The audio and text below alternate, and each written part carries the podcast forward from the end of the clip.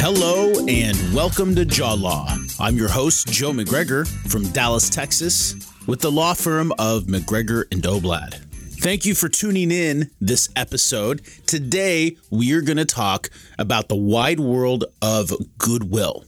Goodwill is an interesting subject because I feel it is one of the most misunderstood aspects of a dental practice acquisition. If I'm being honest, which as a lawyer I try to avoid, but if I'm being honest, I think, and we're going to talk about this, but I think that there is a low interest in understanding goodwill. Because what happens is that buyers and sellers have mostly conflicting interests in the characterization of goodwill. And we're going to talk about what that means, but suffice it to say that when people are dealing with goodwill in a dental practice transaction, they are thinking about the money and not the law. Now, what makes this fun when we start talking about goodwill is that there actually isn't a great definition of what goodwill actually means. There are several versions of definitions of goodwill. There's what the IRS uses, there's what various states use, there's what the US Patent and Trademark Office use. There's everywhere you look, there is a different definition of goodwill. So what do we use? Well, we start off from a place where we define goodwill as the value of a business that exceeds the total value of its tangible assets. So, as perhaps a gross oversimplification, or maybe not that oversimplified, if I can fetch a million dollars from my dental practice and $100,000 of tangible assets are at that practice, then you can argue that I have $900,000 worth of goodwill. And the reason we're talking about this is because that example is actually not that far off. In a dental practice, even though you have expensive equipment and that equipment costs a lot of money, took a long time to pay off, for most dental transactions, the tangible assets, so the, the dental chairs, the hand pieces, the computers, those typically represent a relatively small portion of the purchase price. The remainder is goodwill. Now, trying to do our best to define goodwill, I think the easiest way to think of it is the patient base, the earning potential, how well a staff is trained, patient loyalty, which is traditionally measured in terms of whether or not the practice is fee for service versus PPO versus Medicaid, and also in terms of do I have associates and do they have reputations in the community? Do I have an interesting or unique brand? Maybe my name or my logo is well known in the community and people associate our practice with that logo or that name. These are all intangible things, things that we can't pick up, but they're valuable to a practice. Now, the first departure from the law that we typically see is inspired by the different taxation that happens to the buyer versus the seller. We're not going to turn this into a tax conversation, but generally speaking, in a practice acquisition, it, this is a one time event for the seller. However, they receive that money, they characterize it. This much for the assets, this much for the goodwill.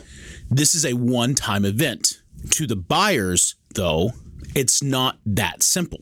Very generally speaking, we think of these as in terms of write off. I, I, don't know that that's the exact way we should characterize this, but for the sake of understanding, you write off tangible assets like the dental chairs at a different rate than you write off the goodwill. So it's a little bit more about timing. But if you're not going to hold that practice for too long, then it does become a little bit more important for you. But it's because of this just direct opposition of economic interests that inspires sellers to try to drive goodwill as high as possible and buyers to lower goodwill as much as possible and we can talk a lot about percentages. I feel that what happens most often in deals is whether it's the broker or uh, the, the parties, we try to say, okay, this is the norm for a dental practice acquisition 20%. But that's not actually how it should work. Understanding the norms is helpful when perhaps we're trying to value those tangible assets. And it's an easy starting place for us. But it's not the greatest argument when you're trying to defend why you think you need more goodwill or why there should be less goodwill. It's entirely possible that the percentages don't track to the industry standards. For instance, if you're buying a $400,000 practice that is relatively new, it is just the case that that equipment is going to be more expensive than if you buy a $1.5 million practice, especially one with relatively old equipment. The percentages between those two examples are going to be wildly different, and both of them are going to be pretty inconsistent with national averages. And if you try to force either one of those into national averages, you're doing it wrong. People use the national averages argument when it suits them, and they depart from the national averages argument when it's not in their interest. I think what's important for me, especially from a legal perspective, is you don't want to lie. If you have $12,000 worth of equipment you can't just say you have 300,000. That's not an argument you want to make to the IRS or vice versa. Now, I want to talk about two other issues that come up. The other one is the concept of having associates in the practice. There is such a thing as personal goodwill and corporate goodwill. Things like logo, brand recognition, business processes those are things that would be more likely associated with corporate goodwill. Whereas patient relationships, that's going to be more personal goodwill. Well, why do we care about the difference?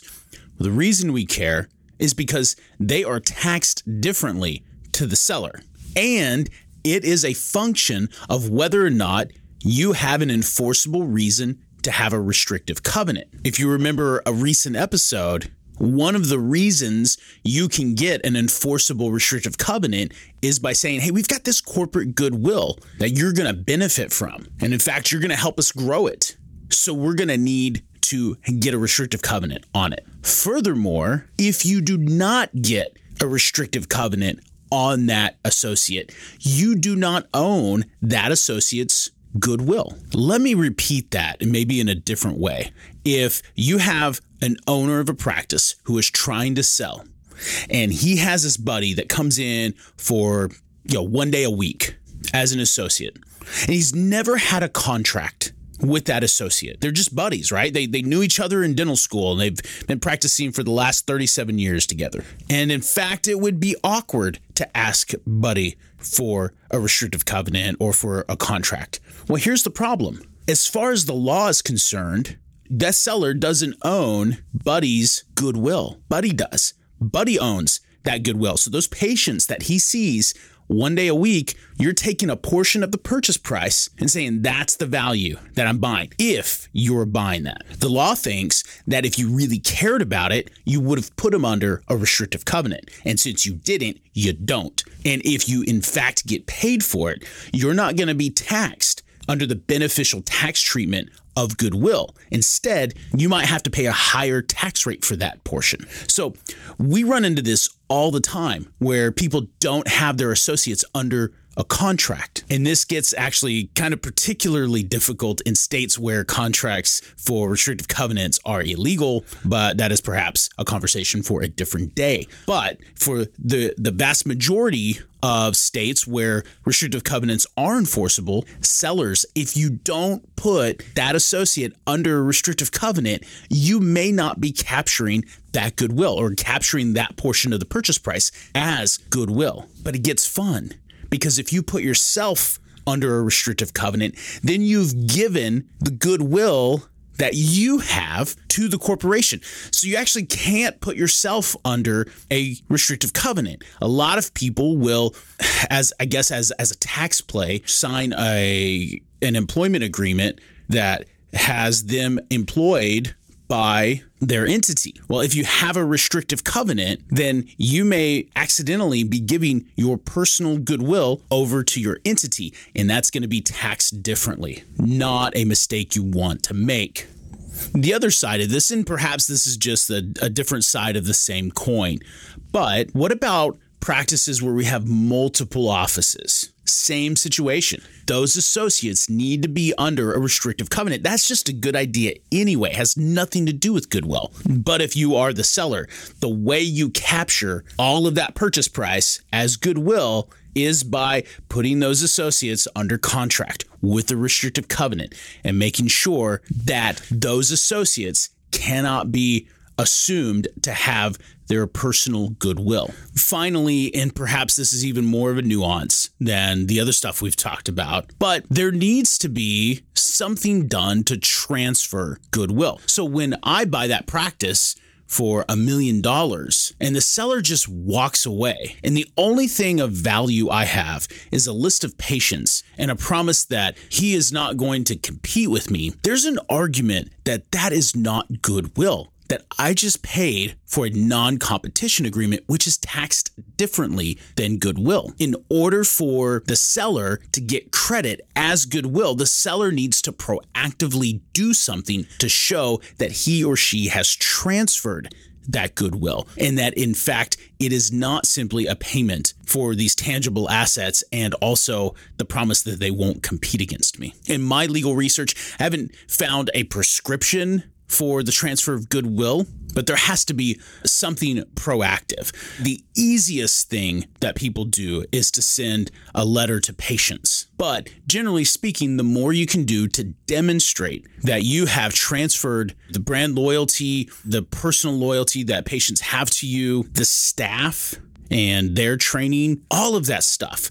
You need to do in as a matter of self interest you need to ensure that it gets transferred over to the buyer, if only to get the best tax protection you can get. Okay, that's that's kind of all I had. I've actually been wanting to do this episode for a while and I've been hesitant to do it for a while. I'm hesitant because inevitably I'm going to have a client who's going to want to throw some of what I just said out the window and try to get the best bang for their buck. And this episode is going to demonstrate that I'm going to immediately be skeptical of that approach. I do believe in ethics and uh, in obeying the law, and I don't want clients getting in trouble or trying to maneuver for a short term gain that in the long run comes back to bite them. I have been wanting to do this episode because I feel that virtually every deal or every other deal has some level of a fight about what we call asset allocation, where we determine how much of the purchase price goes to goodwill. And it's it's not that. That's to be expected. Like I said, there are competing tax interests. The frustration is that ah, it feels like nine times out of 10, there is a poor understanding of what goodwill is, how it gets calculated, how it gets transferred, and just how we figure out whether or not the seller has goodwill in the first place. So I'm erring on the side of education today. I hope this has been helpful both to the professionals who work alongside us and also to the future purchasers and sellers of dental practices. If you found what we have talked about today helpful, we encourage you to share it. And we also kindly ask that you give us a good review. Well, give us a review. We hope that it is good, but give us a review. Either way, let us know how you feel on whatever podcatcher you get this on. We will see you next time.